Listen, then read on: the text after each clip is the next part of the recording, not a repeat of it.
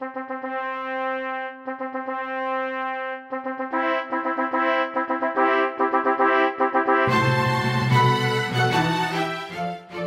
כאן גיא קורן עם הפודקאסט "אני מלכה גרושה באושר". נדבר על אהבה, אהבה עצמית, זוגיות, יחסים, גירושים, פרק ב'.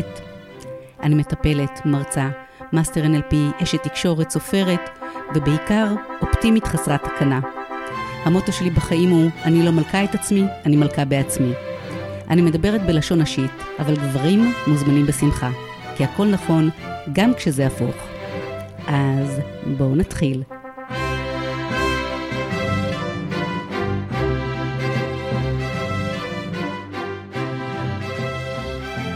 מה זה גבר?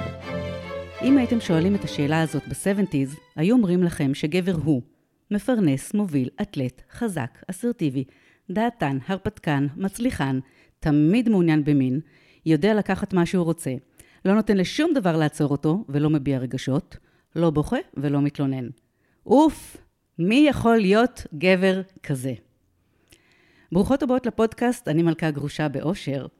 המונולוג חוצב הלהבות, היפהפה ויוצא הדופן הזה, שייך לגבר שלא מתבייש לא בגבריות שלו ולא ברגישות שלו. הוא לא יודע לתלות מדפים, הוא נשוי לאישה חזקה ודעתנית, מה שאצל גברים רבים, בעיקר גרושים או בשוק הפנוי פנויות, נחשבת מפחידה במרכאות, והוא בא כדי לנתץ ולנפץ את התבנית המעופשת של יחסי הכוחות והמינים. ברוך הבא, ליאון רוזנברג. וואו, איזה הקדמה כיפית. כשקראת את רשימת הדרישות מגברים, אז, אז כמובן רציתי לצעוק אני, שאני עומד בזה, אני לא עומד בזה.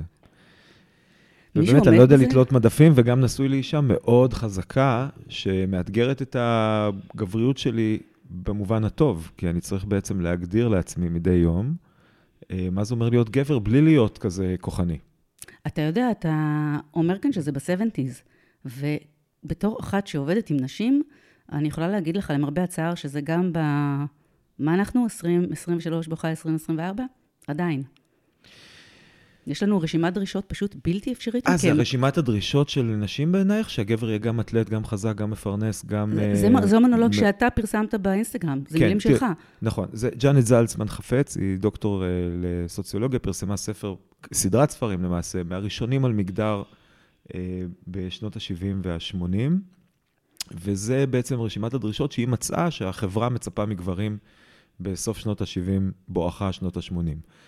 אני בתור ילד שגדל, אז היה פחות או יותר ילד, קטן, אז אה, אני חושב שאני ינקתי את זה מאבא שלי, שזה הציפיות מגבר, וגדלתי עם זה.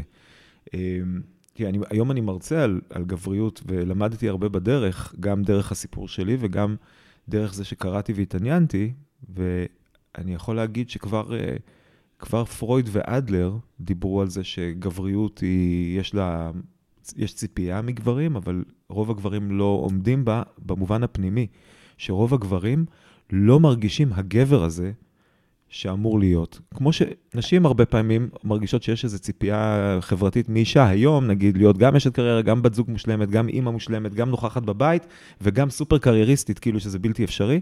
אז גברים חיים גם תחת איזו רמת ציפיות בלתי אפשרית. ואני חושב שבניגוד לנשים, אנחנו לא מדברים על הפער הזה. נכון. אתם לא מדברים על זה בכלל, ואתם uh, נותנים הרגשה, לפחות כלפי חוץ, שאתם כאלה.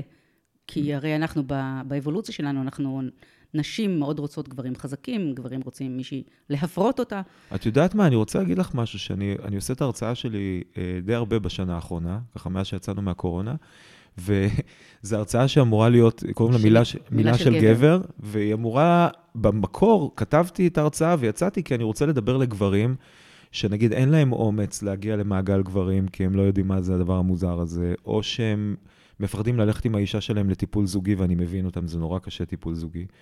או חושבים שטיפול זה נגיד רק לאנשים שהם דפוקים, במרכאות. אגב, רוב הגברים הם כאלה, במחשבה. רוב הגברים לא הולכים לטיפול, עד שזה נהיה ממש מאוחר מדי. עד שהיא מאיימת.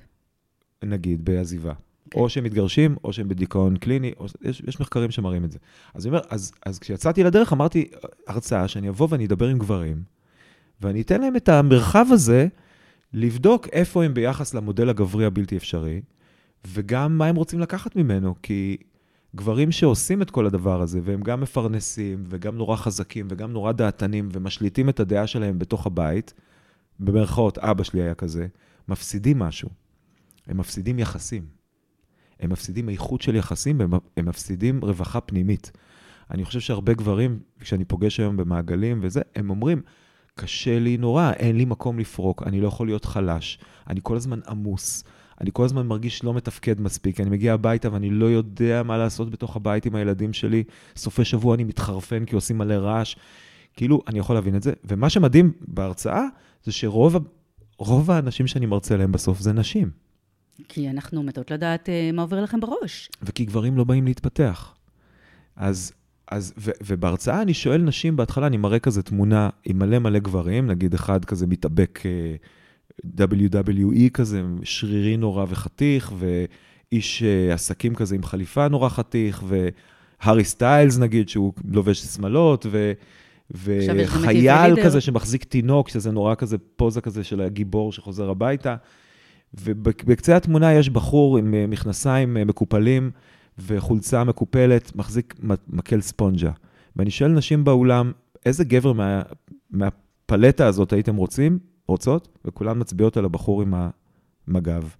אומרות, אני רוצה מישהו שהוא יהיה איתי בבית, מישהו שיהיה נוכח, ואני חושב שיש פער מאוד גדול בין מה שגברים חושבים שנשים רוצות, כי הם עובדים על השרירים שלהם ועל הפאסון, ומחזיקים את השעון אבל, החכם אבל המתוחכם. סליחה, סליחה שאני עוצרת אותך, הן לא אומרות את זה כי הן יודעות שזה מה שתרצה לשמוע?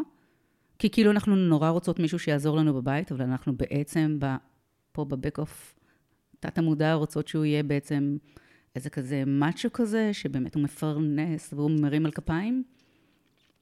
אני לא מכיר, אני לא מכיר הרבה נשים היום, כי יש לי רק אישה אחת. אה, אבל בשיחות שלי עם נשים זה לא הרושם שאני מקבל, וגם אני יודע, אחד הדברים שקורים במעגלי גברים זה שאנחנו מדברים כל אחד על מה שקורה אצלו בבית, כל אחד יש לו את הזמן שלו לדבר. ואני מרגיש שגם בתוך הבתים הזוגיות מתפרקת כאשר גברים מחזיקים את הפאסון הזה, כי אוקיי, זה נחמד לדייט ראשון לבוא עם איזה מכונית אה, שכאילו מעידה על מצב אה, טוב בבנק, ולזרוק את המפתחות ואת הטלפון החדיש, ולשחק אותה אני איש עסקים. אבל אחרי שנה, שנתיים בתוך יחסים זה כבר לא מה שחשוב. ברור שאת יודעת, כסף זה דבר חשוב ויופי, וגבר אמור לפרנס יופי. אבל uh, יש כן, דברים... כן, אבל בסוף אתה צריך משהו מעבר. אבל אמרת, בתחילת המונולוג שהצגת אותי, אמרת, אישה שנחשבת מפחידה על אשתי. גם עליי, אגב, זה מה שאומרים. מישהי אה, באמת אה, מצליחה, דעתנית, אומרת את דעתה בקול, אה, אומרת את זה בגלוי. היא מפחידה גברים. היא מפחידה גברים. כי יש עדיין את הסטיגמה של תהי היפה ושותקת, או רק שותקת. יפה, אבל נשים כבר מזמן לא יפות ושותקות. נשים הן גם יפות וגם חכמות וגם הרבה יותר יעילות מהרבה גברים שאני מכיר. אני מכיר כל כך הרבה נשים שמחזיקות את הבית, גם מחזיקות את החשבונות בנק, וגם מחזיקות את האנרגיה הרגשית בתוך הבית, והגברים שלהם הם איזה מין יצור כזה שיוצא בבוקר לעבודה וחוזר בערב ואף לא מדבר עם...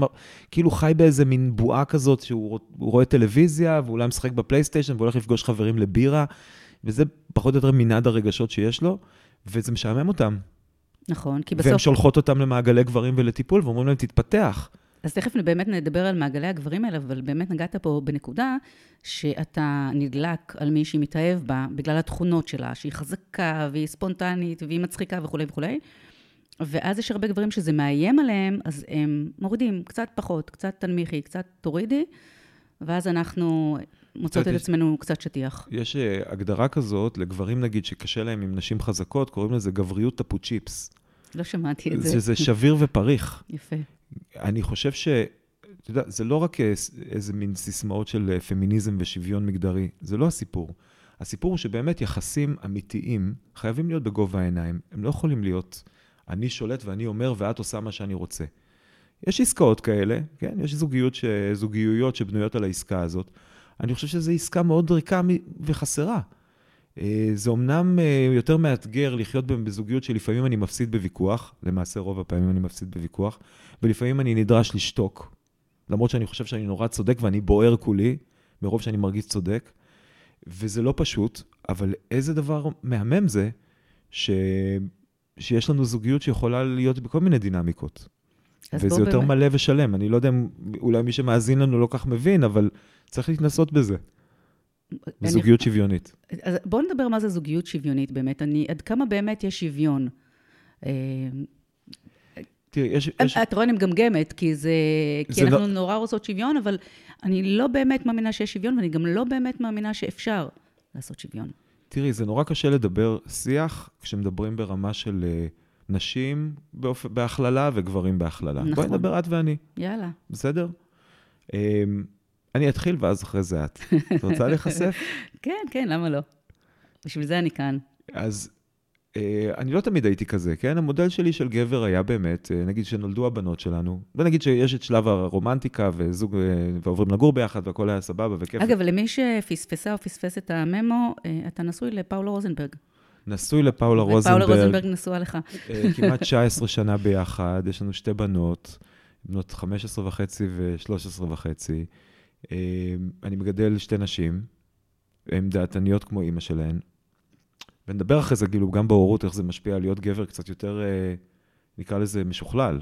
שיכול להיות לפעמים לעמוד ולהגיד, אתם עכשיו עושות ככה וככה, כי זה מה שצריך, כי אלה כללי הבית, לבין להפסיד לוויכוח ולהגיד, כשאומרים לי, צא מהחדר, לצאת. כן. אז זה אז בוא נדבר על שוויון. נשים את זה בצד. כן. אז דבר ראשון, השוויוניות בבית שלנו חשובה, כי יש לנו שתי בנות והן רואות את זה. אה, את היחסים בינינו, ואני רוצה שיהיה להם יחסים טובים עם הגברים שלהם, ולא גברים שמקטינים אותן, או גורמים להם ל- להצטנע, נקרא לזה במרכאות, כאילו לא, לה, לא להגדיל את, את. ההישגים אה, וכאלה. אז כשאני הכרתי את פאולה, אז כמובן רומנטיקה, והיא באה מבית פטריארכלי מצוין, עם אבא שמעשן סיגרים במרפסת בזמן שהאימא מטרטרת את כל שולחן האוכל, מבשלת, מגישה, מפנה, ואחרי זה גם מכינה לו קפה קטן שישב במרפסת וימשיך עם הסיגר. כן? אז פאולה ינקה את זה מהבית, ובאמת בשנים הראשונות היא גם אימצה, אני חושב שבתוך הזוגיות שלנו אני גם קיבלתי כזה יחס. של אה, מאמי, מה שלומך, אתה רוצה לאכול משהו, חזרת וזה, כן? תענוג. תענוג גדול. ואז נולדו הבנות. אה, ואז אה, הדברים השתנו. ואני חושב שפאולה אה, גם מרדה בבית שממנו הגיעה, והתחילה ללמוד, והתחילה להכיר את העול הזה שיש לנשים, שברור היה שהיא רוצה לפתח את עצמה, נגיד, כי היא למדה נטורופתיה בזמן ההיריון, והגיעה כבר לסוף התואר כשהראשונה הייתה בת שנה, ואז נכנסה להיריון עוד פעם, והיא, אם היא רוצה לפתוח קליניקה ולהתחיל לפגוש מטופלים, ולהתחיל את הסטאז' ולהתחיל להתפתח, אז אני הייתי צריך לוותר. ואני לא הסכמתי. היה לי ג'וב מאוד נחשב, ערכתי תוכניות, הייתי מנהל תוכניות של ערוץ ביפ, אה, לא אוותר על זה, כן? כן, וגם היא- כבר התרגלת לטוב. כן, אז היא איכשהו בין הניהול השתי תינוקות שהיו לנו, כן? לבין אה, פיתוח הקריירה שלה צעד צעד, היא ניווטה את זה, ובשלב מסוים היא הרגישה אה, קצת לבד, ואני מבין אותה. במיוחד שאני בתור גבר טיפוסי הייתי חוזר הביתה, ואומר לה, אני לא מבין, היית בבית כל היום עם שתי הבנות, מה, איך זה שיש כלים בכיור? יואו, איזה משפט שנוא. עכשיו, זה מדהים כמה נשים, ואני מרצה היום בעיקר לנשים, כמו שאמרתי, וכמה נשים אומרות את המשפט הזה שהם שמעו מהגברים שלהם, מה עשית כל היום? אבל מה כבר עשית? כן. היית כל היום בבית. אז אני אגיד שבצד השני של הסיפור, מאוחר יותר שפאולה התפתחה בקריירה, ואני אה, נאלצתי, נקרא לזה. להישאר עם לא הבנות בשמחה, כשהן להישאר עם חולות. הבנות אחר הצהריים, הבנתי בדיוק מה היא עשתה, ואז הן כבר היו בנות, אה, נגיד, ארבע ושש. הרבה יותר קל לתפעל בית עם בנות בנות ארבע ושש מאשר בנות חצי שנה ושנתיים וחצי. ואז הבנתי מה היא עשתה, וכמה זה מורכב גם לבנות קריירה. אבל באותם ימים שהיא היא ניסתה לפתח את עצמה, ואני לא, לא הכרתי ב, בעבודות השקופות שהיא עשתה בבית, שהייתי חוזר וכאילו לא מבין שיש כביסה בארון מקופלת, ויש מלא דברים שהיא תקתקה בבית, ולהחזיק שתי ילדות קטנות זה לא פשוט. לא ראיתי את זה. אבל נשים מרגישות את העול הזה, ומתחיל תסכול, ומתחיל אה, משקעים, נקרא לזה, בתוך היחסים, והיחסים נפגמים. זה קורה, זה כמעט קורה אצל כל הזוגות. אין זוג שזה לא קורה אצלו. ויש כאלה שמדברים על זה ויש כאלה שלא. לשמחתי, איכשהו היא הצליחה אה, להסביר לי שהיא לא תחזיק ככה עוד הרבה, שאני צריך לקחת חלק. אוקיי, אז אתה מסביר את הצד שלה, איך היא התפתחה ואיך הסבירה לך. לא, אני אומר, מה זה ואיפה בעצם- אתה לקחת את מה האחריות זה בעצם והבנת? זוגיות שוויונית? ולאט לאט... כן, אה, איפה היא נעשתה שוויונית פה? מתי קרה לך באמת את ה... פשוט, מאוד הסוויץ' פשוט, הזה. היא התחילה להרוויח כסף ולעשות סדנאות בערב, ואני הייתי צריך, זה לא היה פשוט לי, כן?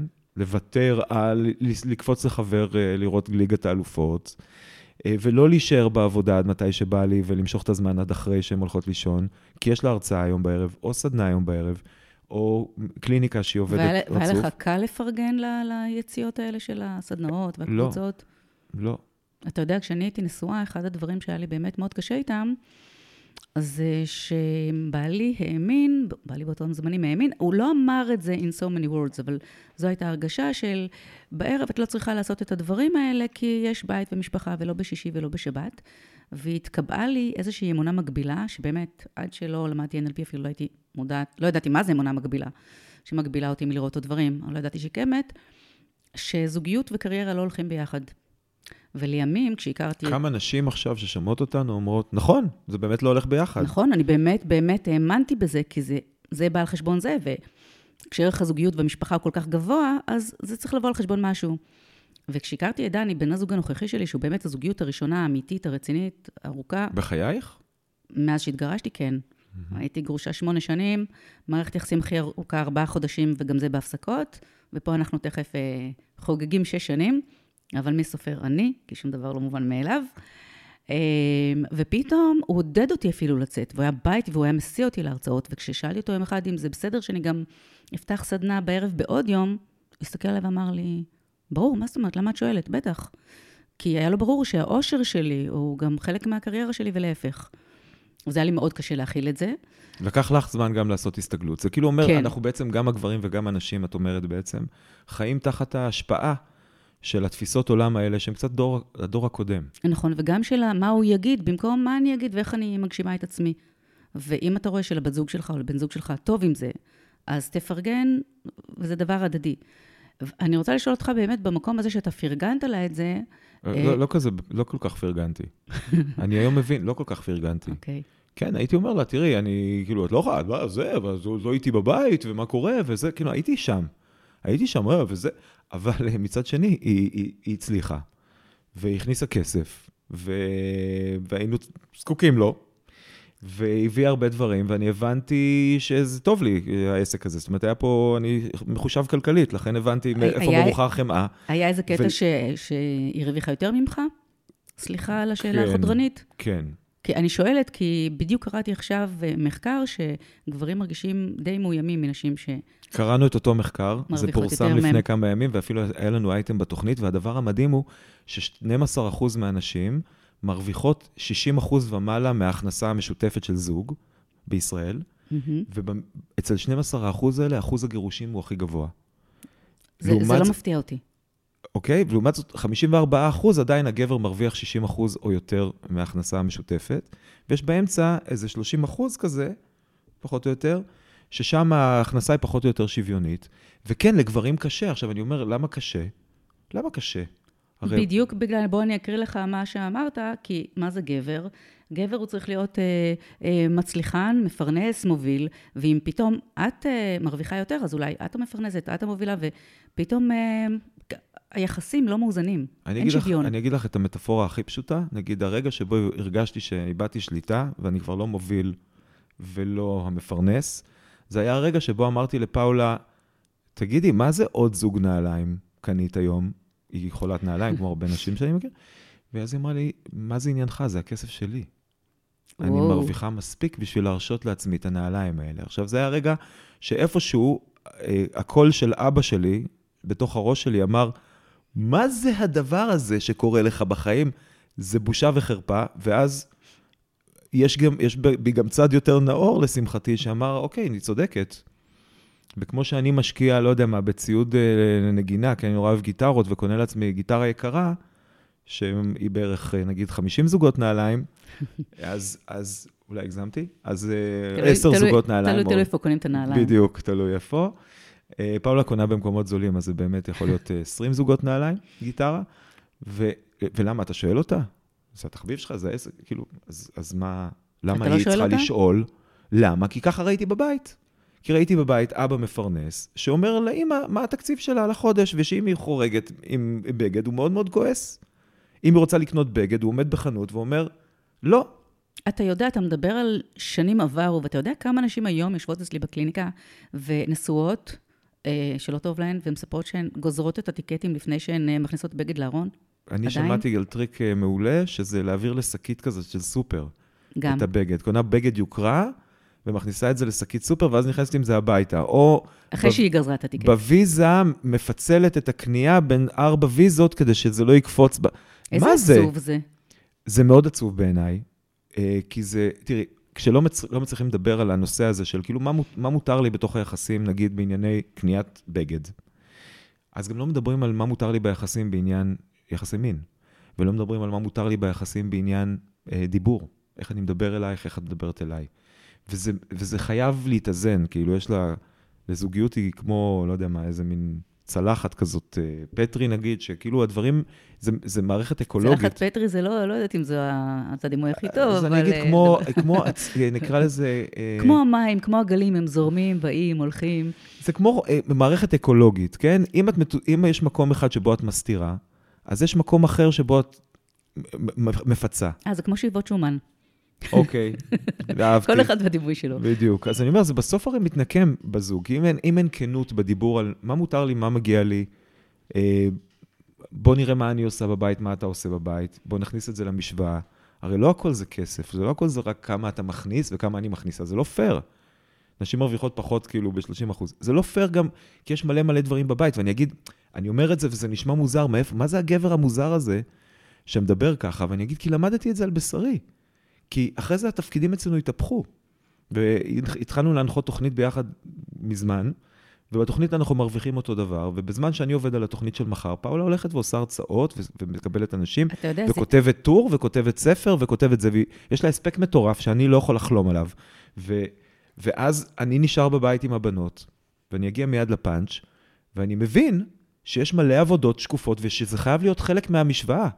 זה לא יכול, אנחנו לא נמדדים רק בכמה כסף אנחנו מביאים הביתה, אלא גם כמה תשומת לב אנחנו נותנים לילדים שלנו, וכמה אנחנו מחזיקים את ה...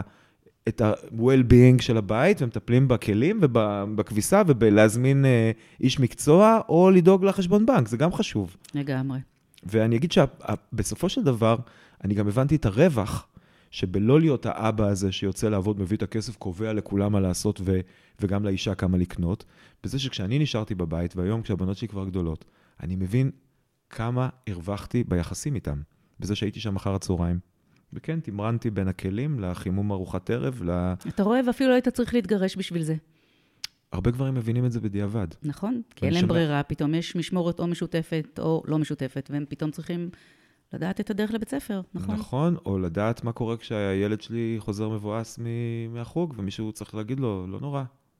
לא נורא שהפסדתם היום בכדורגל, או שלא יודע מה, למי אכפת מכדורגל? או משבר חברתי כאילו שעובר את הבת שלי, ואני אני רוצה להיות שם איתה. כן. אני רוצה להיות שם איתה ולשמוע כאילו, איזה רווח מדהים זה. אה, לדעת לאדם. על הילדים שלך, באופן. כן. אני חוזרת רגע למקום השוויוני הזה, שאמרת שאתה ופאולה מרוויחים אותו דבר בתוכנית. אה, זה מאוד יפה, כי אתם בעל ואישה ואתם יודעים אה, כמה מרוויח כל אחד, ואתם יכולים להראות אחד לשני תלוש נכון. המשכורת, כי אני מאמינה שבשאר תוכניות הטלוויזיה, ב-99.99999, אה, זה לא אותו שכר לגבר ולאישה, אנחנו גם יודעים כי זה מתפרסם מדי פעם. אני לא יודע אם דני קושמרו ויונית לוי מרוויחים אותו דבר, נגיד, אבל אני יודע שאסי, נגיד, אסי עזר, מתעקש שרותם תרוויח כמוהו. כבר מזמן, מזמן לדעתי כבר... מסכנה, כי היא צריכה להרוויח. יותר. אז היא כן. מפסידה, לא, אז הוא מצמיד את עצמו אליה. אז, אז בקטע הזה יש ביניכם באמת אה, שוויון, האם יש באמת גם שוויון אה, באייטמים, אתם בוחרים מי מעביר מה, ועכשיו אני כזה עושה הרמה להנחתה, אה, לזה שהיא הרבה פעמים משתלטת על השיחה, ו, ובוא נדבר גם תכף על טוקבקים ועל ביקורת ואיך אתה מקבל את זה. אתה יודע מה אני הולכת להגיד עכשיו, נכון? אני מקבל את הטוקבקים האלה מדי יום, אבל לאחרונה לא. אז רגע, נגיד מה? נגיד שאתה נראה הרבה יותר... איזו תגידי. מילה, לא, אני מחפשת מילה, בא לי. בא לי לראש המילה צייתן, אבל זה ממש לא נכון, אבל אה, אני, יכול, אני, אני לא רוצה לצט, לצטט טוקבקים, פשוט הם אה, כל כך כותבים לי מעלבים. סמרטוט, אה, כלבלב של אשתך, היא לובשת את המכנסיים בבית, יפה לך חצאית, כאלה דברים, כן? עכשיו זה, מי כותב את זה? אנשים שקשה להם להשתחרר מדפוס. עכשיו, אני אגיד, בסופו של דבר אנחנו שני אנשים, פאולה ואני, כן? אז פאולה היא בן אדם מאוד אימפולסיבי, היא ידענית בצורה יוצאת דופן. אני לפעמים, אה, פרופסורים שמגיעים לשידור, ומתחילים לדבר על איזה נושא, והיא פתאום זורקת איזה מחקר ואומר לה, נכון, יש לנו קרדיולוג בכיר, אחד המצנתרים הכי גדולים בארץ, שמגיע מדי פעם לאייטם על לב, על נושא לב, מחלות לב, אה, כל מיני דברים מתחומו. ופאולה שולחת לו מחקרים חדשים, ואתם יכולים לראות את זה על המסך לפעמים, הוא בא ואומר, תודה ששלח לי את המחקר הזה, כי למדתי משהו. אתה יודע, מדהים. היא קוראת מלא מחקרים, היא בן אדם באמת בלי גבולות. אני לא כזה, אני הרבה יותר laid back. פחות uh, אתה עכשיו... גם, אתה גם, אני, אתה יודע, כשאומרים, אמרו לי את זה עליך, uh, כששמעו שאנחנו מדברים היום, אז אמרו לי את מה שאתה אומר, ואני אמרתי, ואמרו, מה, הוא כאילו, היא שולטת והיא זה, ואמרתי, mm-hmm. רק בן אדם שבאמת בטוח בגבריות שלו, יכול לפנות את הבמה לבת הזוג שלו. כן, ועדיין יגידו שאני צייתן ופודל והשתלטנית. אתה זוכר את הפעם הראשונה ששמעת את זה או שקראת את זה? אה, ברור. אני רק רגע רוצה להשלים אבל את המשפט בכל זאת, ולהגיד שאנחנו שני אנשים שונים. אז אני יותר laid back, וגם מבחינת אה, המעורבות שלי באייטמים, אני לא כזה, זה לא כזה בוער בעצמותיי לפעמים. נגיד נושאים של דימוי גוף. שהם יותר מעולם של נשים, ודברים שקשורים בפמיניזם, זה מקומות שבהם יש לה כל כך הרבה להט. אה, והיא גם מסוגלת להגיד דעות פוליטיות או דעות לא פופולריות בשידור. משהו שאני, בתור אה, נגיד מישהו שהוא עיתונאי יוצא גל"צ, פחות, פחות בא לי להגיד מה אני חושב, כן. אני יותר רוצה לרצות, ואני יותר אוהב להיות נחמד והנחמדי, והיא יש לה שפיצים, והיא עושה דברים שמעט מאוד נשים בטח, ובכלל אנשים בטלוויזיה עושים. ויש לה מלא להט. אז היא להוטה ואימפולסיבית, ואני יותר שקול, ויותר uh, חושב, וזה ככה נראה על המסך. אז היא אישה ואני גבר.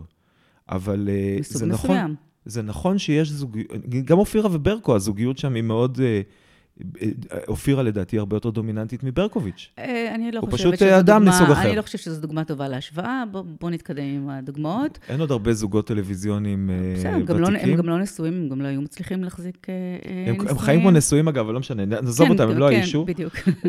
לא, הם ממש בקשר קרוב, בצורה כל יום בתוכנית, יש להם תוכנית משותפת. כן, או שהם לא מדברים, והם רבים, והם בכסח, והם משלימים. בדיוק, כמו זוג. כן. אז לשאלתך, התגובות? כן. מה היה הרגע הראשון שקיבלתי כן. תגובה? אמ, תראי, כש, כשהתחלנו את התוכנית, אז uh, אני הייתי עדיין זה איש טלוויזיה מאוד מאוד מנוסה כבר, כאילו, ופאולה רק התחילה, אז היא נורא התרגשה בהתחלה, המצלמות, ולמה מסתכלים, ומה הפרומטר וכאלה. Uh, היא קולטת מאוד מהר, אז תוך נגיד חצי שנה, שנה, היא כבר הבינה את העניין. כל הקונספט של התוכנית הוא קונספט שהיא הביאה. היא הגישה אותו לקשת. אה, אני לא הייתי חושב על זה. היא הביאה את התכנים, היא רצתה להביא אג'נדות של נשים, ולא לייפסטייל, אלא wellness, אה, בריאות והעצמה ודברים טובים שעושים אה, טוב בחיים. אז אה, מהר מאוד היא תפסה יותר מקום, גם כי זה לא התחום שלי. היא למדה תזונה המון שנים, היא בקיאה ברפואה טבעית. אז למה בחרת להנחות ביחד איתה? כי זה מצטלם טוב? כי אני בעלה, וכי... כי אני בעלה. וכי אני לא חתיך, ואני יפה. זה נכון. ואני... אנחנו זוג טוב בסוף, כן? אנחנו פרטנרים מעולים. לא תמיד פשוט לנו, אבל אנחנו פרטנרים מעולים, ואנחנו רבים, אבל אנחנו פרטנרים טובים ואוהבים. אז אנחנו מנחים ביחד כי זה, כי זה חלק מהעניין, וכי אני יודע טלוויזיה, ואני מבין קצת איך עושים טלוויזיה, ומתי מגדילים פה... וכל הביקורות טל... האלה שמגיעות, אתה לא, לא סופג פנימה? זאת אומרת, למדת להדוף? בהתחלה זה היה לי נורא קשה, מה זה פירק אותי מבפנים, ואז פירק את הזוגיות שלנו גם. זאת אומרת, אני הייתי יוצא מתוכנית, קורא טוקבקים, את הטוקבקים האלה, האיומים האלה, ואז הולך הביתה ורוצה להרגיש לא פודל. אתה יודע, קצת הקטנות, למה לא להדגיש נגיד פגמים? פאולה היא בן אדם מאוד לא מסודר מבחינת חפצים. היא מחפשת את המפתחות שלה שלוש פעמים ביום של האוטו. כן? אז כאילו כל פעם שהיא אומרת איפה המפתחות שלי, להגיד לה, נו שוב שכחת. בקטנה. הקטנה בקטנה, מה שנקרא. זה ממש בקטנה, זה כאילו, עכשיו אין בית בישראל שלא אומר, אוקיי, כן, נו, זה לא דוגמה טובה? אבל את יודעת, אז או נגיד, או היא אה, אה, שוב שכחה את הפלאפון, ואז היא אומרת לי, אתה יכול להתקשר אליי? ואני אומר לה, לא, לא. תסתדרי לבד. כן, טוב. את שוכחת. כן, זה רוע. אה, אוקיי, צרוף. או נגיד, אה, נגיד היא לא זוכרת איפה היא שמה את התיק, אז אני לא אגלה לה איפה הוא. איפה שמתי את הארנק, ראית אותו? לא. או שותק, לא יודע. סוג של כאילו, זה נקרא להעניש, כן? להעניש אבל בשקט. נגיד, אה, יוצאים מהאוטו, היא קנתה דברים שלא אהבתי. נגיד שהיא קנתה, יש לה איזה קטע כזה שהיא היא יכולה להיכנס לנגיד חנות כלי בית פתאום ולצאת עם שלושה מדפים. מדפים. כן, יש לה איזה רעיון מה לעשות עם המדפים האלה, אני לא יודע לתלות אותם, ואני גם לא בטוח שאני צריך אותם, כן, זה נראה לי בזבוז כסף, ואז נגיד נגיע הביתה, ואני אגיד לה, אוקיי, את קנית מדפים, תסחבי אותם. בקטנה. וואי, וואי, וואי, וואי, וואי. בקטנה, סתם לראות, זה, זה, את יודעת, ואני מניחה שהיא עונה בחזרה, כי היא לא אחת זה היה ששותקת. פעם, זה היה כן. פעם, עד שלמדתי להכיר את הדפוס הזה, ולהבין איפה הוא מתנקם בי, כן? זה דפוס שאני מכיר אותו, כן? שפעם, אם הייתי, נגיד, בתור ילד, הייתי עושה משהו, אז הם אומרים לי, אז תסתדר לבד. כן. ולאחרונה, ממש זה עניין של השנתיים האחרונות, נגיד, שאני עושה תהליך התפתחות יותר עמוק, אז אני מבין גם שההתנהגות הזאת לא מועילה לי, פעם הבנתי את זה גם, והמילה גירושים עלתה על הפרק? ואצלנו, כן? לא לזרקה בצורה ברורה, אבל היה ברור שהיחסים שלנו מתקרבים לקצה. ו- אחרי כאילו שבאמת הייתי, כאילו, אתה יודע, זה, זה, זה, נגיד, אני אתן עוד דוגמה, אולי זה נשמע לכם קצת טריוויאלי מה שאני אומר, נגיד יום שבת, אה, פאולה קובעת, איזה, מתקשרת לאיזה חברה, מה העניינים, הם הולכים לפיקניק, ואז היא אומרת לי, אה, היא אומרת להם, מעולה, הולכים לפיקניק, אנחנו באים. סוגרת את הטלפון, אומרת לי, ליאון, אני הולך, הולכים עם אה, זה וזה לפיקניק. אז היא אומרת, סליחה, את לא שאלת אותי קודם, אז אני לא בא. הכי ילדותי בעולם. זה ילדותי וזה כוחני, וזה היה סוג של הדרך שלי להגיד, עכשיו בואי נראה מי באמת שולט בבית, כי בתוכנית אומרים שאת שולטת, אז בבית אני אראה לך מי שולט. איזה תסכול מצד שניכם בעצם. ברור. יש לכם מטרה משותפת וכל אחד אתם במאבקי כוחות. כן, אבל זה היה מיותרים. לפני שיכולתי להגיד, באמת, אני מרגיש לפעמים קטן לידך, אני לפעמים מרגיש קשה לי להתבטא לידך, היא נורא מהירה. היא אחד האנשים הכי חכמים שאני מכיר והכי זריזים שאני מכיר, ואני לא מחזיק מעצמי אדם אה, איטי ולא חכם, כן? הכל יחסי בחיים. יש לי כל מיני, אה, לא, לא, אמא לא, שלי אה, אוהבת שאני אה, מנפנף בתעודות שלי, אבל זה לא לא רלוונטי. לא, לא, באמת- לא, זה, זה רלוונטי, אני קראתי, זה היית צריך ללמוד בטכניון, מתמטיקה, פיזיקה. כן, אני מצטיין כזה כן, וזה, כן. אבל, אבל היא ממש ממש חכמה, הרבה יותר חכמה ממני. ולהודות בזה, זה לא משפט פשוט בשבילי, אבל וואלה, זו, האמת. היא נורא נורא חכמה, ויש לה יכולת לראות דברים מהממים, ורק כשאני... אבל רק דבר כזה שאתה אומר, אתה יודע כמה גברים זה מקטין אותם? בלי שנרצה להקטין אותם, חבל מאוד, זה מקטין אותם. חבל מאוד, כי זה גם פוגע בזוגיות שלהם. כי ברור. מהי זוגיות אם לא חברות טובה? מהי חברות אם לא פרגון? מה ההיגיון לחיות עם אישה שאני אוהב, ולא לתת לה לעוף הכי גבוה שהיא יכולה, אני איתך. אה, ולפתח את עצמה הכי גבוה שהיא יכולה? למה זה מקטין אותי? אז, למה אז זה איפה, רע לי? אז איפה היה באמת, איפה הייתה הנקודה הזאת שהבנת שזה לא מקטין אותך ובעצם אתה לא צריך להקטין אותה? תראי, כל הזמן היה לי דיסוננס בתוך הראש, כן? כי אמרתי, אוקיי, אבל, אבל התוכנית שלנו מצליחה, הרבה בזכותה. אה, אז בסדר, אז אני, היא מדברת אה, הרבה. והאם יש לי משהו חכם להגיד, יותר ממה שהיא אומרת? לא. אני יכול לנהל את זה, היום אני כבר יודע לנהל את זה קצת יותר כזה ב, באלגנטיות, לרתום את האימפולסיביות שלה ולתת לזה תנועה, להכניס את היכולות, למצוא את הערך שלי בתוך המערכת הזאת. זה נשמע גבוה, מה שאני אומר? אני לא יודעת, אני מספיק חכמה בשביל להבין. לא, אני, לא, זה נשמע, זה לא גבוה, זה נשמע אבסטרקטי קצת, אבל אני זה אומר, אני אבסטרקטי, מבין, אבל אני הצלחתי עכשיו לדמיין את ה vision הזה. אבל אני, אני גם מבין שלא, זה לא נמדד רק במי מדבר יותר. זה גם, יש, יש איזו סינרגיה, וברגע שאני, הרי אני רואה אותה והיא רואה אותי, זה חלק מהבעיה בזוגיות, שאני לא רואה את עצמי. אני צריך מראה בשביל לראות את עצמי, אז כאילו אני רואה אותה והיא רואה אותי, אז אני רואה כמה היא חכמה וכמה היא זה, ואז אוטומטית בתוך, גברים הם נורא אה, משווים, כל הזמן משווים את עצמם לאחרים. גם, גם, גם נשים. אנחנו, אנחנו מלקות בזה. מלקות בכף ובקוף. יפה. אז uh, אנחנו גם מלקים, ו... ואז, אבל להיות בהשוואה עם אשתך זה נורא נורא מוזר. אז אני אומר, אוקיי, אם מתבטאת יותר, זה בא על חשבוני? מאיפה מגיע הרעיון הזה בכלל? ולקח לי שנים להגיד, אוקיי, זה אמונה המקבילה שלי, שאם היא מדברת יותר, זה בא על חשבוני. אבל לא, אנחנו בטושות על המסך, רואים את שנינו, ורואים אותה מדברת, ו... ויום אחד פגשתי מישהי שאמרה, אתה יודע, אני נורא אוהבת לראות את התוכנית שלכם, בגלל איך שאתה מקשיב לה. אני רואה את המבט שלה כשאתה מקשיב לה. אז אמרתי, וואלה, זה גם ערך, שכשהיא מדברת מישהו, אני מקשיב לה ורואים את הפרגון. זה גם משהו. נכון, הרי מה נשים רוצות? מה אנחנו רוצות? להרגיש מגברים? אהובות, כן. להרגיש חכמות, להרגיש מעניינות, להרגיש מושכות, להרגיש... ומה אנחנו רוצות מגברים? שייתנו לכם את ההרגשה הזאת? שיראו אותנו, מהמם. שיראו אותנו, זה כמה אתם הכל, כאלה. זה הכל. שיראו אותנו, ושגם יגידו לנו שהם רואים את זה. נגיד, מה עשית בבית כל היום? זה לא משפט שרואה אותך. לא, להפך, להגיד, וואו, איך אתה, אתה יודע, נספר לך פה איזה, לך, לכל מי שמאזינה ומאזין, איזה סוד, שעד היום, שש שנים, שאנחנו לא, דני ואני לא גרים ביחד, ויש מין כזה, אתה יודע, זה חוק מרפי, תמיד, לא משנה מה אני אעשה, כשהוא נכנס, אה, כשהוא חוזר מהעבודה והוא נכנס אליי הביתה, כמעט תמיד אני יושבת מול הטלוויזיה באיזו תנוחה כזאת של רבצה פה כל היום ולא זזה, כבר מסריחה מהספה. לא משנה אפילו אם התיישבתי 60 שניות לפני זה. וכמעט עד היום, כל פעם שהוא בא, נכנס ואני ככה, אני ככה...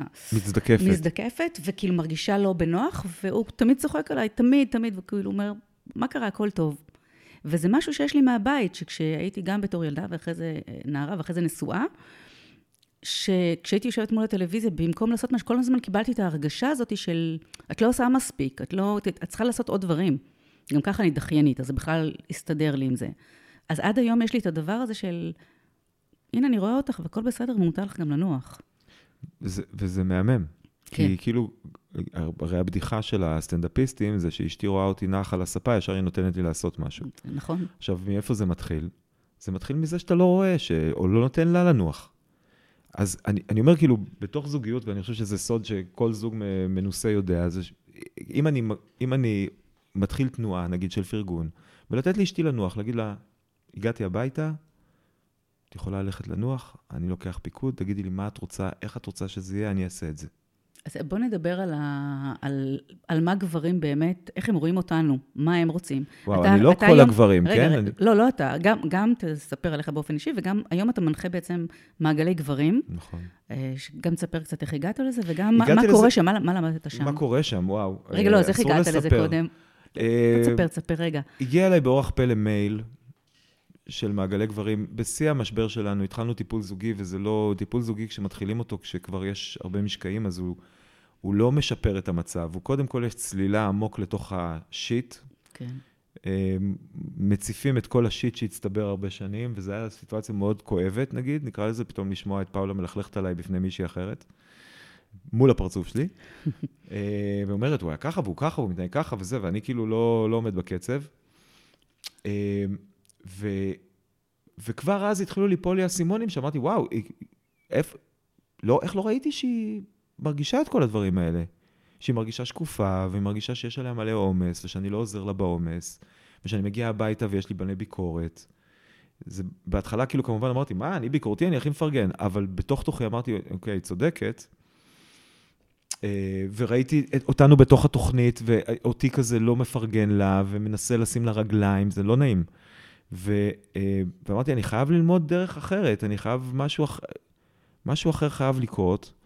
ופתאום נפל לי מייל כזה, הנחיית מעגלי גברים, אמרתי, אוקיי, מעניין מה זה. ואולי אני אמצא שם איזושהי שפה משותפת עם אנשים, ואולי גם... הזמינו אותך להצטרף למעגל כזה? או להנחות מעגל? בדיעבד הסתבר שפאולה שלחה לי את המייל. לומדים את זה באוניברסיטה. מה? אה, זה בדיעבד, לא ראית שזה ממנה? לא, לא, היא כזה, זה כאילו הגיע באיזה מין, אה, היא, היא רשמה באתר שאני מתעניין, ואז הגיע אליי מייל, כאילו, כזה. אה, והלכתי כי זה עניין, פתאום עניין אותי, ואמרתי, כאילו, כן, קורה משהו, אני, לא יכול להיות שגבר מותקף כל כך, בגלל שהוא, נגיד, לא דומיננטי ביחס לאשתו, או לא דומיננטי ביחס למנחה לצידו.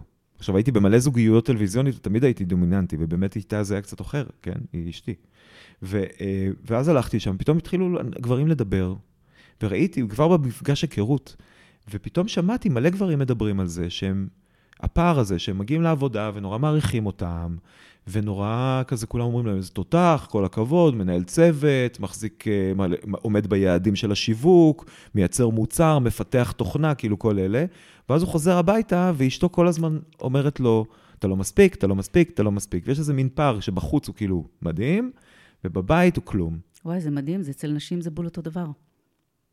את מבינה באיזה סוג של זוגיות אנחנו חיים? למה זה צריך להיות ככה? אז, ושמעתי את הגברים האלה אומרים, אמרתי, אוקיי, אצלי זה גם בעבודה ככה, כשאני עובד איתה, וגם בבית, ושמעתי את הגברים האלה מדברים, ואמרתי, אוקיי, זה משותף לעוד מלא אנשים, וזה כבר עושה מלא הקלה.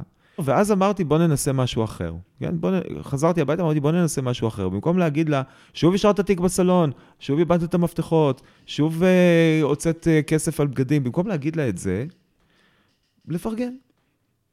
ו... ו... ופתאום ראיתי שדברים מתחילים להשתנות. זאת אומרת, פתאום... ממש עשית מין אה, כן, תרגיל משחק כזה עם עצמך? זה מין להפוך גלגל, להפוך גלגל. זה להפוך את הגלגל, במקום לבוא עם ביקורת, לבוא עם פרגון.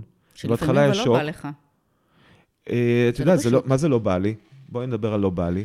זה לא פשוט אה, פתאום לפרגן, זה בעצם אתה... אבל מה זה לא בא לי? לא לא בא לך, כי לי אתה לפרגן. עכשיו, כי אתה עכשיו עצבני עליה או כועס עליה, לא בא לי לפרגן. אז אני, בגלל שאני פנקסן. כן? בגלל שאני מחזיק פנקס, ואני אומר, עד שהיא לא תתחיל לפרגן לי, אני לא מפרגן לה. גם וגם כי עכשיו היא בדיוק עשתה משהו שמרגיז אותך או שאתה לא אוהב.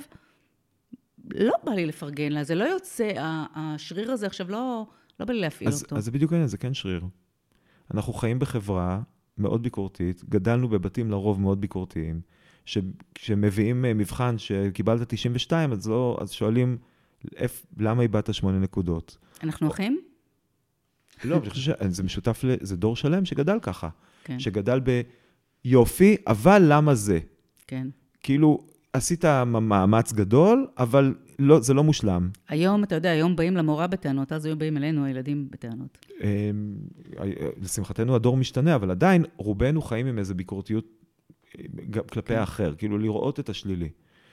יש לזה סיבות, כל מיני סיבות פסיכולוגיות, אבולוציוניות וזה, וואטאבר, כן. זה לא משנה. בסוף אנחנו צריכים להיות אדונים לגורלנו. ו, וברגע שאני מתחיל לאמץ, הרי כשאני אומר, לא בא לי לפרגן לה כי, כי היא עשתה משהו שעצבן אותי, כי אה, משהו בעיניי לא מספיק טוב, אה, ואז אני אומר, אבל תסתכל רגע, תפתח רגע את המבט, יש מלא דברים טובים שקרו גם עכשיו, כן? חזרתי הביתה, נגיד, ויש כלים בכיור, אבל היא הספיקה לכתוב מאמר, אז. פרגנת לה על זה.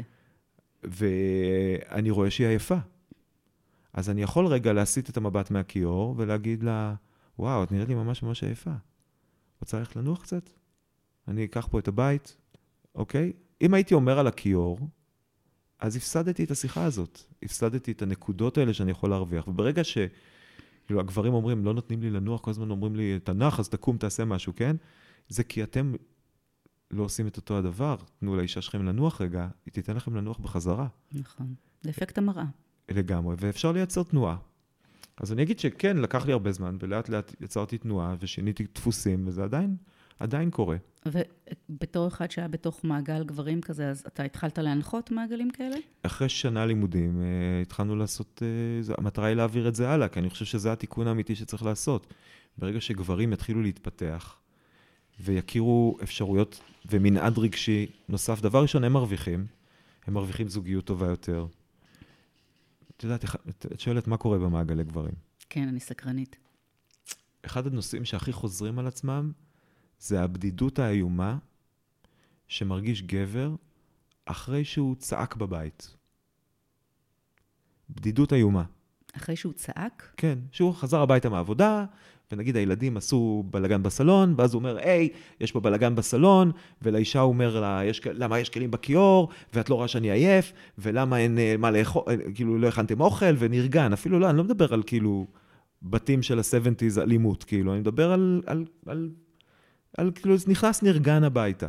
אוקיי. ואז מה קורה בדרך כלל? הילדים הולכים לחדר, האישה מתיישבת באיזה פינה במרפסת או בזה, ומסתכלת בטלפון באינסטגרם, ואז הוא נשאר לבד.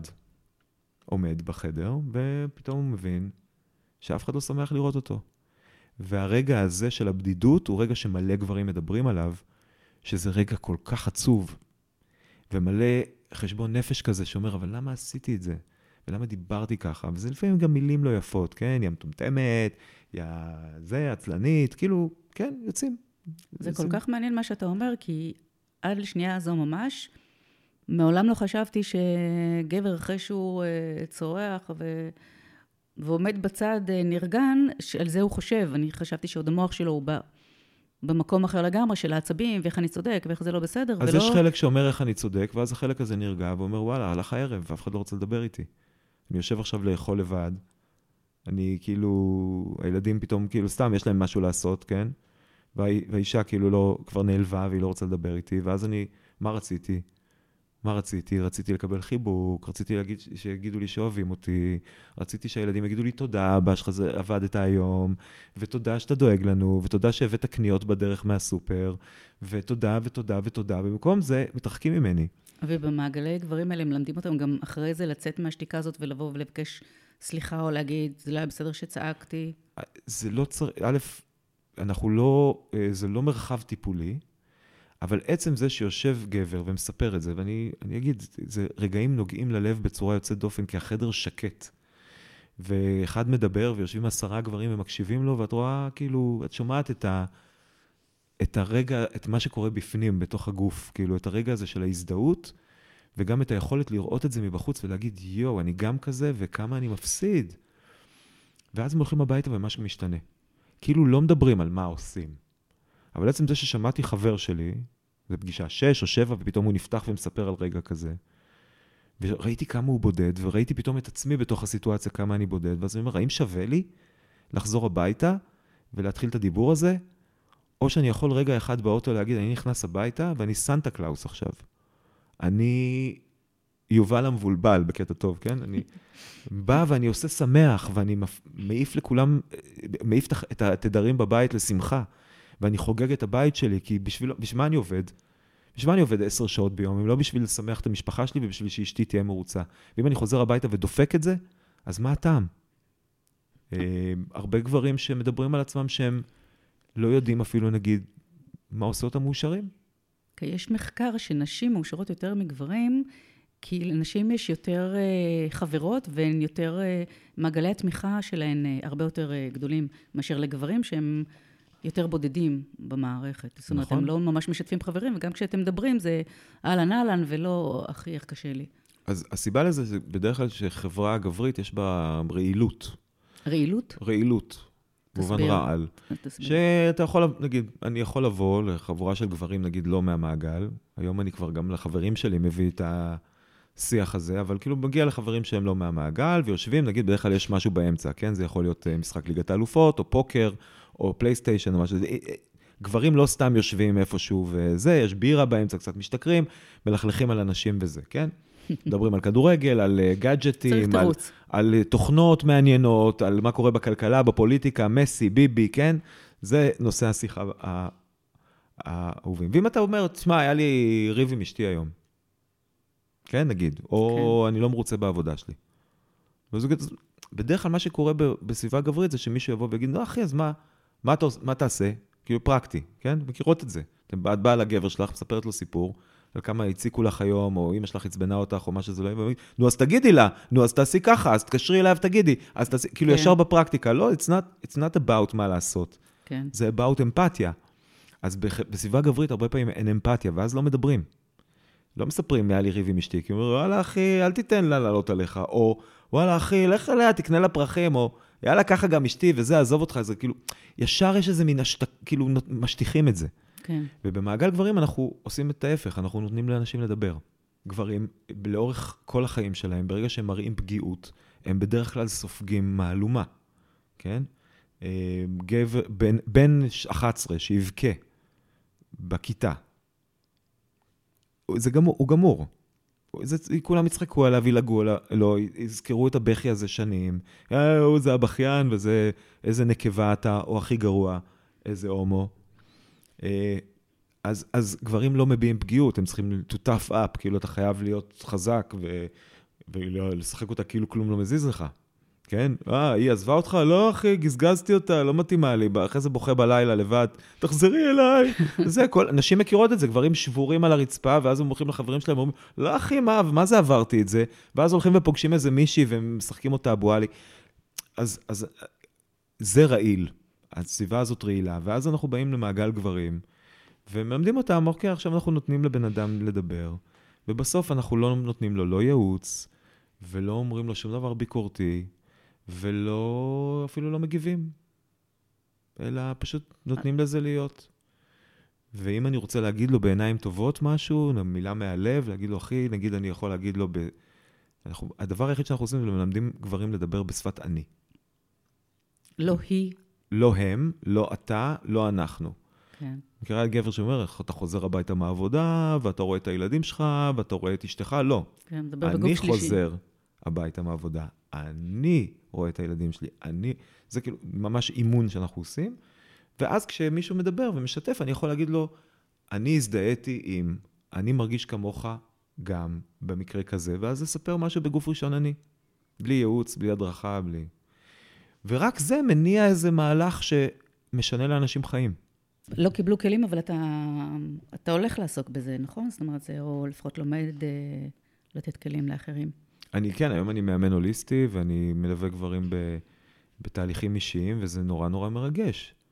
זה נורא מרגש לשמוע אה, גברים שלפעמים לפעמים חיים ב, בתוך בועה, בתוך הבית שלהם, בתחושת בדידות איומה, מספרים על רגע מרגש שקרה להם עם הילדים, שפתאום הילד ניגש אליהם, ובדרך כלל הוא כזה, הילד כזה, אה, לא יודע מה, טיפה מרוחק, או מדבר, או מספר אבא וזה, או, מבק, או מבקש בקשות, כאילו, כן? ופתאום האבא בא, הילד בא אליו ואמר, אבא, אני אוהב אותך. ואפילו לא ברור מאיפה זה הגיע, זה הגיע רק משינוי איזה התנהגותי, אפילו הכי קל, קל וזה אני- מיד הסביבה מגיבה. אני שמעתי אותך מספר על הבנות שלך, ששכחו איזה יום הולדת שלך, ואחרי שנה, ואתה מאוד נפגעת, נכון? כן, לא אני פחות? תמיד אמרתי לפאולה בימי הולדת שלי, כשהבנות קצת גדלו, וידעו לכתוב, שפחות חשוב לי מתנה, כי הרי זה יוצא מהחשבון המשותף שלנו, אז מה הטעם? אה, ועדיף שלא תוציא כסף על מתנה, אלא תגיד לבנות לכתוב לי איזושהי ברכה. והרבה שנים לא היו ברכות. בדיעבד אני מבין שפשוט לא היה להם כל כך דברים טובים לכתוב לי, חוץ מהקלישאות של תהיה בריא, ו... תלך בדרך השושנים ולא בדרך קוצים. בדיוק. אה, ופתאום ביום הולדת אה, 46 דווקא, ספציפית, שזה היה בדיוק שנה אחרי שהתחלתי ללמוד אה, הנחיית מעגלי גברים, ועשיתי תהליך אמיתי עם עצמי, פתאום קיבלתי ברכות. ובברכות האלה היה מלא אמת מרגשת, והם פתאום אמרו לי, אנחנו רואות איך אתה משתנה, ואנחנו רואות איך אתה משתדל. זה לא, זה לא נגמר, זה עבודה כל הזמן. גם היום אני צריך לעבוד בזה.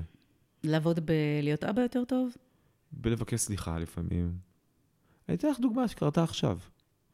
אמ, אה, סיימנו תוכנית, והיום, ופאולה, יש לה הרצאה בערב, ואני יודע, ארגנו את הבת שלנו לטיול שנתי כל הלילה, היא הלכה לישון מאוחר, קמה בחמש. ישנו שלוש שעות בערך, כן? והתארגנות ולחץ וזה וזה וזה. אה, ואז אמרתי לה, תשמעי, יש לך הרצאה היום בערב, לכי לנוח. ואז היא אמרה לי, אוקיי, תודה לך, אבל האם אתה תהיה בבית, להכין צהריים לגדולה שמגיעה ולהסיע אותה לחוג? אמרתי, האמת, קבעתי פגישות. אז היא אמרה לי, אוקיי, אז יופי שאתה רוצה שאני אנוח, אבל אני לא אצליח לנוח. ואז נכנסתי לאוטו, ונגיד ליאון הישן היה אומר, יאללה, היא לא מעריכה אותי, היא לא רואה אותי, מה, לא לא רואה שאני התאמצתי וזהו, אז מה, אז יש לי פגישות, זכותי, כאילו, מנהל דיאלוג שלם איתה במקום נרגן ו... וזה. ואז חשבתי רגע, ואמרתי לה, אוקיי, תקשיבי, אה, ביטלתי פגישה שיש לי אחר כך, ואמרתי לה, אני אסיע את, את שילה לחוג, שבתל אביב, ואני אגיע הביתה הכי מהר שאני יכול, אני אדאג לצהריים, אני רוצה שתנוחי. והיה שקט. קשה לה קצת להגיד מיד תודה, היא אמרה איזה תודה חלשלוש כזה, ואת יודעת, זה... אני לא מצפה לנקודות, אבל אני יודע שאני, מה חשוב לי באמת? חשוב לי שהיא תגיע בשלום להרצאה שלה, ושתגיע מפוקסת להרצאה שלה, ותחזור בערב הביתה. ווואלה, אולי יהיה לה כוח לחבק אותי יותר הלילה, ואולי יהיה לה כוח ככה שנשב ונדבר אחר כך, כי היא לא תהיה עייפה. זה באמת מקסים, וגם אם היא תהיה עייפה, היא תכיר תודה על זה, והיא עדיין תרצה לחבק אותך בלילה. אה, אני מקווה, בואי נראה. אני לא יודעת אם יחסי מין, אבל חיבוק קטן. Mm, זהו, אז כאילו חיבוק, אה, אין רק חיבוק אצלי. אני חושב שהדור שלנו גם, אה, אף אחד לא לימד אותנו. איפה למד? מי דיבר איתנו על זה? מי דיבר איתנו על מה זה, מה הכללים לזוגיות טובה? מלמדים אותנו אה, חפיפת משולשים והיסטוריה של עם ישראל, אבל לא מלמדים אותנו את הדבר הכי חשוב בעולם, שזה איך בונים מערכת יחסים בריאה, איך חיים בתוך זוגיות, איך, איך מתפקדים במיניות. בכלל תקשורת, שזה הבסיס לכל דבר, לכל יחסים. נכון, ואנחנו דור שאני מקווה שמעבירים את זה יותר טוב לילדים שלנו, ושלהם יהיה מערכות יחסים יותר טובות. אה, לא יודע, כאילו, האם זה באמת יקרה, אבל אני מקווה. אה, משהו משתנה פה, זה בטוח. אז אני אומר, אנחנו דור שלומד וצריך להתפתח בגיל מאוחר, אז אצלנו הדברים מעמיקים ככל שאנחנו מתבגרים. אם הייתי מתחיל מנקודת התחלה אחרת, אם מישהו היום לוקח אותי בגיל 16 ואומר לי, תקשיב, אה, מה שאתה רואה בפורנו זה כמו סרט אקשן, אה, אל תנסה את זה כי אנשים נפצעים. בחיים האמיתיים. לא לתלות ממות מהתקרה, לא מהנברשת. עזבי, זה לא רק המות מהתקרה, זה בכלל כל ה... זה לא ימות בכלל. מה המטרה של יחסי מין? כאילו בכלל לשאול מה, מה, למה אנחנו מנסים, למה התכנסנו פה, אה, האם זה צ'קליסט של מספר תנוחות ומי גמר, או שזה משהו אחר, זה הרגשה, זה כאילו חיבור, זה... כן, אבל אתה יודע כמה דברים לא מלמדים בבית ספר, לא מיניות, ולא על אה, שוויון, ולא על איך תרגיש עם מלכה, ולא איך תרגיש מלך, ואיך תעשה אותה ככה, והיא תעשה אותך ככה. במובן, תעשה אותה מלכה ותעשה אותך מלך, כן. לא תעשה אחר. יש כל כך הרבה דברים שנשאיר את זה ל...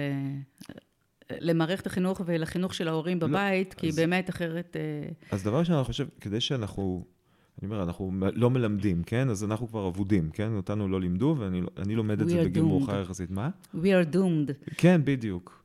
אז, אה, אבל אז כדי ללמד את זה הלאה, אני קודם צריך ללמוד בעצמי. נכון, אני, אני, אני רגע רוצה להתעכב על הנקודה הזאת שאתה בן 50, כי עשיתם מזה הילולה שלמה. כן. שלחת אנשים ברחוב לצלם, האם אתה נראה בן 50. נכון. אה, כי זה היה סוג של איך לעבור את גיל 50 בלי דיכאון. אה, זה גיל משמעותי. למה, זה חייב לבוא עם דיכאון גיל 50? אני לא, לא תופס את עצמי כבן 50, ופתאום המספר הזה נראה לי לא קשור. אז אה, כן, היה איזה שבועיים קשים, ואז אמרתי, אוקיי, ההפך, בוא נעשה מזה חגיגה. אז עשיתי כל מיני דברים, בעיקר באינסטגרם, קצת בטיקטוק, אז מה קשה בגיל הזה? כי עוד יש לך שיער. תודה לאל טפו חמסה. כרגע גם מתחת הפנים. מה קשה בגיל הזה? בעיקר, אני חושב, ההבנה שהשעון מתקתק, ושיש איזשהו שלב בחיים, יש לך כוח למורבידיות ודיכאון? אה, כן, נוציא אותך מזה. יש איזשהו שלב בחיים שמתחילה ירידה.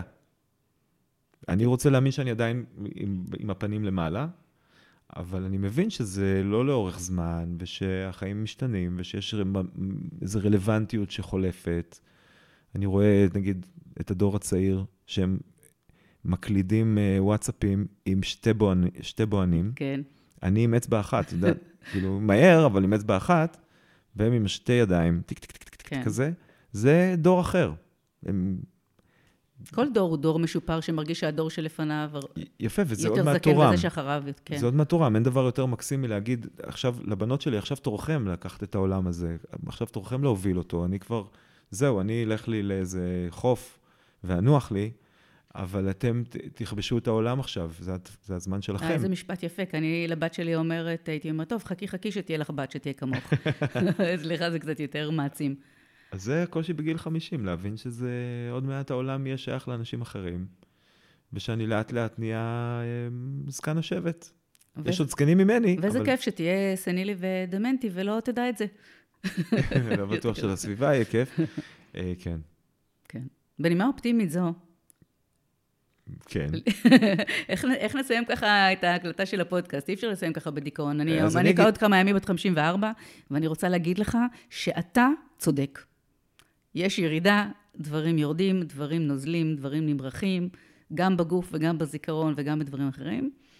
מצד שני, פחות אכפת לך. באמת, אני מגיל 50, טפו טפו טפו, באמת, אני מבלה, אני טסה, אני נוסעת, אני חוגגת, אני... התחלתי את הפודקאסט של זה, שאני אומרת כבר 200 שנה שאני אעשה אותו, והתחלתי רק לאחרונה. כי באמת אני, אני נותנת לקצב שלי, הבנתי סוף סוף מה הקצב שלי, נגיד פאולה, או יובל אברמוביץ', או כל מיני כאלה שתמיד אמרתי, וואו, אני רוצה כזה מנוע, הבנתי שאין לי אותו. ובגיל 50 יש לך השלמה מה הקצב שלך, מה המנוע שלך, ואתה מקבל את זה, ובאמת, נעשה יותר נעים. קניתי. קניתי את הדבר. אני אגיד שאם יש מסר שהוא כאילו מסר אופטימי, זה להגיד, כן, החיים קצרים, דברים נוזלים, אם לא לומדים אותם, אז הם נוזלים יותר מהר. אם לא תלמדו את עצמכם, אז יהיה לכם פחות טוב, וחבל, כי החיים באמת קצרים. אם לא תלמדו איך לעשות זוגיות יותר טובה, אז הזוגיות שלכם לא תהיה טובה, וחבל, כי החיים קצרים. ואם אתם רוצים באמת לפרוח, אז חפשו את הדרך להתפתח, כי מה שלא מתפתח נובל. נכון, ומה ש... והחיים קצרים. החיים קצרים מאוד, ולכן שווה למצות כל רגע. אתה יודע, יש שני ימים שהם הכי לא נחשבים. אתה יודע מה הם? מה הם? אתמול ומחר. צודקת. אז הנה עכשיו.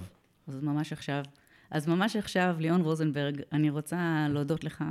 ואם יצאה לי כאן מילה לכותרת, אני חושבת שזו המילה אה, פרגון, ובעיקר פרגון הדדי, וכל הזמן הרמות, הרמות, הרמות. קודם לעצמי, כן, ואחר כך לכל מי שמסביבי. לגמרי. במיוחד לבני או בנות הזוג שלנו. נכון. ואם אין לנו, אז לעצמנו, נתחיל, אמרתי, קודם כל לעצמי. כן, ואם אין לנו, אז גם לאלה שאנחנו אה, נכיר, ובתקווה לטוב. אז תודה רבה, היה ממש כיף לדבר איתך. תודה רבה, גם איתך. המון המון לחיים. תודה. לחיים. כוס מים. כוס תה, כי זה הכי זאת. בריא, בכל זאת, בגילנו. בדיוק. צריך להיות בריא. אז כן, לקחתי שלוק, ותודה שהייתן והייתם איתנו בעוד פרק בפודקאסט אני מלכה גרושה באושר. יש גם נישואים באושר, וכמה כיף שכך, ונתראה בפרק הבא. thank you